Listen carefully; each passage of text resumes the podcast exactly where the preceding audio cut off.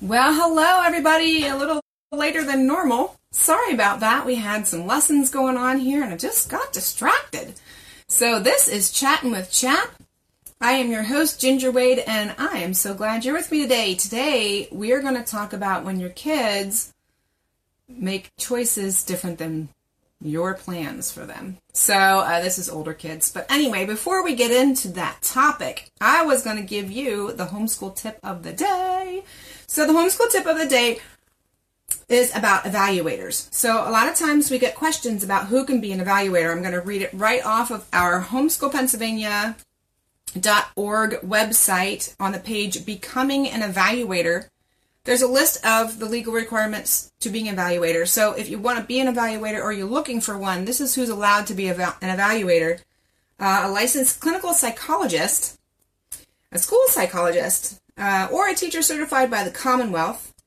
Uh, you need to have experience at the elementary level to evaluate elementary kids, experience at the high school level to evaluate high school kids.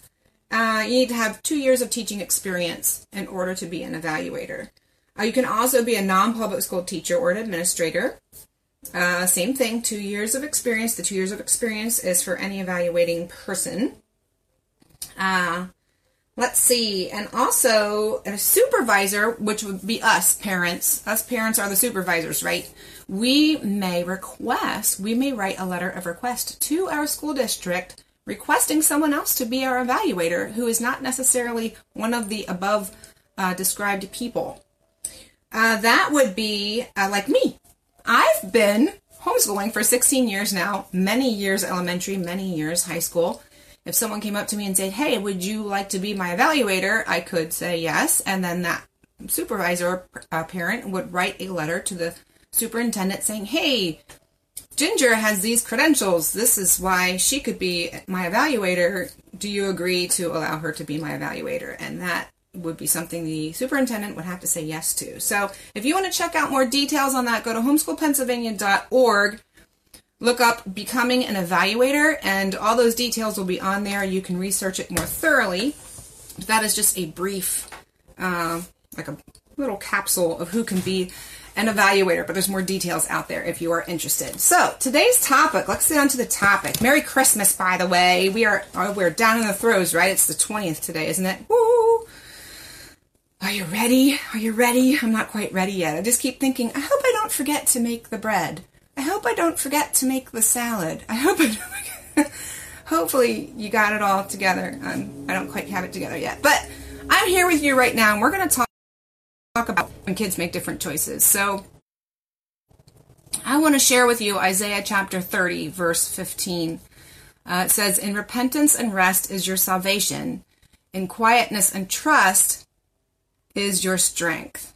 So, repentance and rest. Rest, our rest is where we find salvation, not in our busyness and our striving, in our planning, in our organizing, all the things that are happening in our families' lives, right?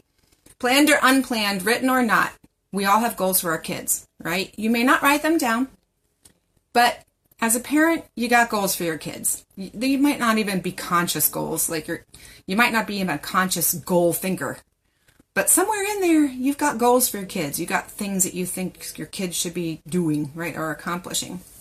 Why do we do this? Why do we, as parents, have plans for our kids? Well, we love them, right? We want to educate them. We want to prepare them for adult life. We want to help them get a good start and to be well prepared. We want them to be successful. Eh, as adults, you know, and being responsible, functioning adults on their own. Uh, we may want to live vicariously through them because we miss the glory days or we didn't get to do something in our younger years and we want our children to be able to do it because we didn't get the chance. Uh, we want them to experience or maybe not to experience what we experienced as children.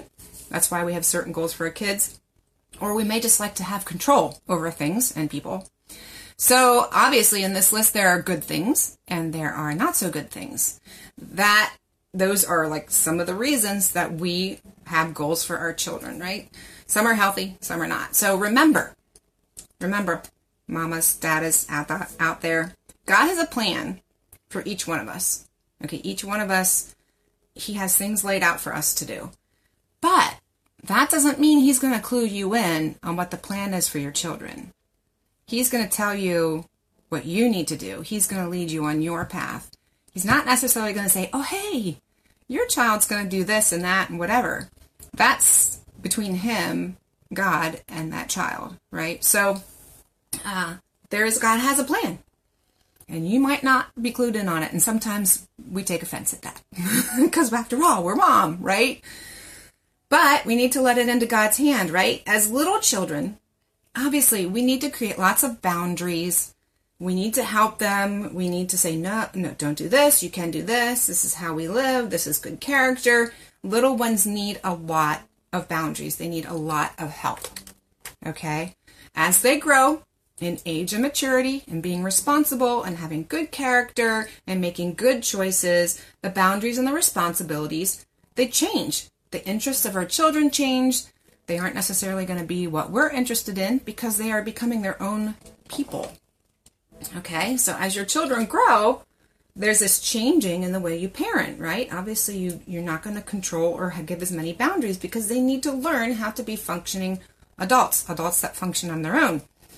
So, what do you do when you have now? I'm thinking about older children here. I'm not talking about your seven year old, you know, or even your 10 year old. I'm talking like we're getting into 15 year old. I mean, you know, even 13 year olds, mm, you know, they do need to have more independence, but I'm talking like when we're getting into 15, 16, 17, especially driving, definitely when they're legal adults. Being a legal adult, by the way, does not mean that you're a mature adult.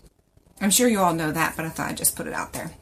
So, so what do you do when your children, these are older children, young adults, if you will, make choices that you don't necessarily agree with? If they make plans that are outside of the scope of your plans for your roadmap for them, you know, you have this nice, tidy plan all planned out for them, and all of a sudden they start thinking independently and having their own opinion. Okay? I'm not talking about sinful choices. You know, I'm not talking about stuff that needs correction.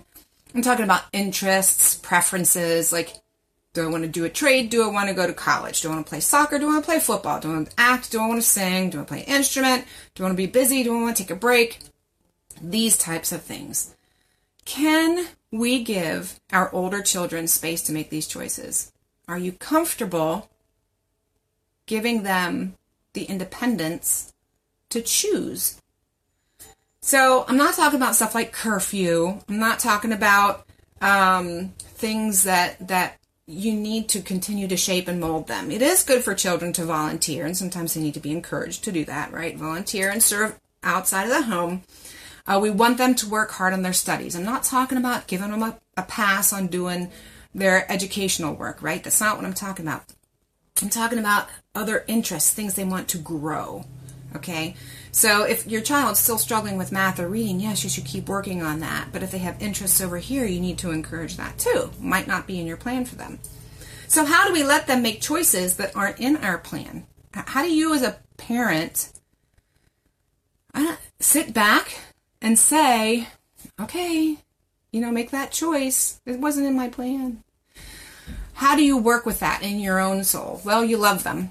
You love them through it you know, they're not making choices, hopefully, because they want to, you know, stick one to you or just be contrary. Um, release them to God. God created them. God has plans for them. Like I said earlier, He has a purpose for them, and we don't know what that is. And God may be putting those interests and passions in them to prepare them for their new plan, the plan that He has for them, and we're totally unaware of what that is so we can release them to God. He loves them more than we do anyway. We can support and encourage them. One of the best ways to do this is to ask questions. You know, what are you interested in? Why do you find that interesting? Or how do you want to pursue that? Just ask them questions and give them time to talk about it. Give them opportunities to grow in whatever it is they're interested in. Uh, you, you, may not agree with it. And it's not that it's a bad thing. It's just that, oh, you know, I wouldn't choose that, or oh, I was trying to go away from that some type of activity that you don't feel like putting time into. But if it's their interest, they need time to, to pursue it, you know, and even if it lasts two weeks and like, oh yeah, I really don't like that. Okay, good. You gave them an opportunity. They discovered it on their own, even though you kind of knew, well, I knew it was going to turn out that way. By the way, don't say I told you so on those. Just let them figure it out and move on. So talk to them about it. Learn why it interests them. Learn why what they find intriguing about it. So as a good relationship builder, right? You're getting to know your child better when you have conversations with them about their interests. And mamas and, and papas out there, prepare your heart for change. Prepare your heart for change. When they start becoming their own people, especially when they take opportunities to make their faith their own faith, most likely it's going to be on a path that you're not planning on. So prepare your heart for that. Prepare yourself to release them to be able to experience the things they need to experience, to be the person that God needs them to be. It's hard, and sometimes it's rocky, but praying over them, releasing them to God, I mean, that is, to me, that's the best way to prepare for the, the fact that they're going to have different plans than what you have for them. I know it's not easy. Change is not easy. It's never easy. In your own life, it's not easy. It's even harder in your children's lives when you've kind of molded and directed and shaped where they were going for so many years, and now it's time to like let them go out there and do their thing. Those are when I, my oldest is 20, so when, when he was 15 ish, is when I started to learn to zip the lip. I'm talker, as you can tell. And it was hard for me to not respond to everything that he would talk to me about. And sometimes I just needed to be quiet and listen. Um, that's when I started to learn that. And, and it was good. It was very good for me. So when we've poured our hearts into our children and we've poured our hearts into our plans, sometimes it's really hard to let them go. But uh, we need to let our children grow. We need to give them space to make choices. Uh, our plans actually may be hindering God's plans for our children because, like I said, we don't necessarily know what God um, has planned for our children. Now, that's not to say if they're like being pulled away from God or enticed to go somewhere they really shouldn't go, that's a different thing. This is just interests in building skills and, you know, uh, relationships maybe they need to have in order to build skills in order to do what God wants them to do in the future. So, as parents, we're to train them up, right? Uh, train them up in the way they should go. This is good character, faith in Christ, you know, giving their whole selves to Jesus and entrust, teaching the children to entrust their choices to God's leading. So, one of the things that's really hard is to not fulfill ourselves through our children, through what they do. Um, they have their own journey to take with Jesus. And so many times, you know, oh, they have an interest that I had when I was growing up, and I had such a good time doing it. It was so good. And oh, look what they can do. And I can still experience some of that through them. And it's so easy to get wrapped up in that. And that's not, not such a good thing. Um, because they have their own journey to take, and there's God has His own purposes with with your children there. So we have been fulfilled by Jesus. It's Jesus who completes us. Uh, not what our children do, right? Not our spouse, not our children, is Jesus. Jesus completes us. It's wonderful to see our kids succeed, but we don't make our children's success our lifeblood. That's that's not wise. So here's here's what Colossians chapter 2 verses 9 and 10 say. For in Christ all the fullness of the deity lives in bodily form. And you have been given fullness in Christ who is the head over every power and authority. So when I read this, I think about this verse. My fulfillment doesn't come through what my children do and how my children succeed. It's talking about having what we need to do what God has called us to do. Um, it includes not being fulfilled by anything but Christ. So we're fulfilled by Christ. We're not fulfilled by what our children are doing. So be careful if you're pushing your children to continue on something because it's fulfilling you. So, and, and there are times when our children need to be encouraged to continue on when things get hard. It doesn't mean that when things get hard, we just go, ah, you don't have to finish that. That's not what I'm saying. But just be careful in your heart and why it is that you might be pushing your child to do something, what the reasons are behind that. Uh, it's something to think about. So we can raise up and train our children to be God fearing adults without basing our value on whether or not they follow our plans for them. So you're not a bad parent if your child does not follow your plans for them. You're not a bad, bad parent if they make choices that you wouldn't make. Okay? It's okay. It's part of releasing them to be the people God has made them to be. So love them where they're at. And if you remember a bunch of episodes back, we're at episode 185 now, so this was like way back. I, I can't remember. Somewhere in the early hundreds, I guess. I did a series called Beloved Release. It was this phrase that God gave to me. I'm beloved to Jesus, and He's asking me to release. And He asked me to release so many different things at different times. And this phrase so applies here release my plans. I have to release my plans for my children so that they are free to pursue God's plans for them. So it's a good reminder. Beloved, release. So grow with your kids, enjoy what they are learning, and have them tell you about it so maybe you can learn a little bit too. Wouldn't that be exciting? You get to do a little bit of learning along with your children. So grow with your kids as you train them to follow Christ in all of life. And you know what, moms and dads, if you are not following Christ in all of life yourself, this is the season to do it. It's the Christmas season. It's when we are preparing our hearts for Christ's coming or we commemorate Jesus coming to this world to teach us all about God's will for us, all about the kingdom, how the kingdom comes on earth, right? Our, your your will be done on earth as it is in heaven, right? How does God's kingdom come here? He teaches us all about that. And then he paid the price for our sins so that we could be close to God. Again, we can be reconciled to God. So if we're not giving everything to him because he gave everything for us, this is the season. This is the season to grasp that by the horns, right? grasp that bull by the horns.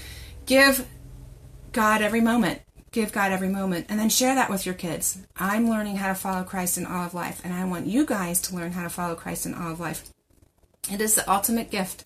Jesus gave you the ultimate gift by dying for your sins, and you can give him a gift back by living for him and allowing him to guide you in every moment and teaching your children to do the same. So I hope you have a blessed Christmas. Thank you for tuning in today. It was wonderful to talk to you about this.